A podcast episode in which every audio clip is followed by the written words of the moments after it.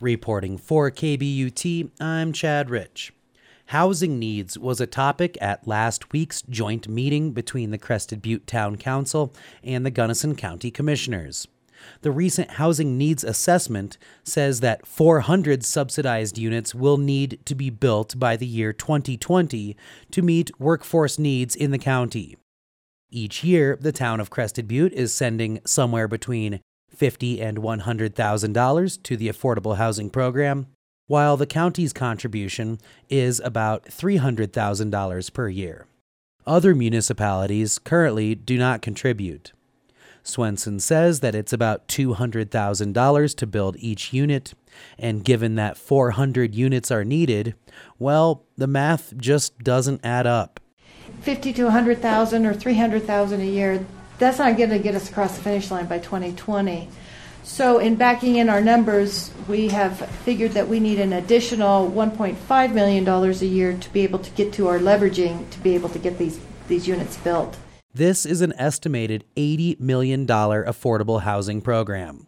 To make up the difference, Swenson says the voters may need to use the ballot to decide whether or not homeowners or visitors or a combination should help pay for the shortfall.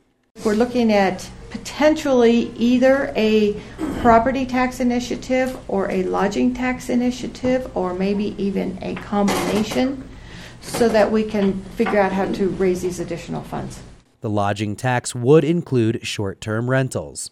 Swenson says that short-term rentals can't be segmented out.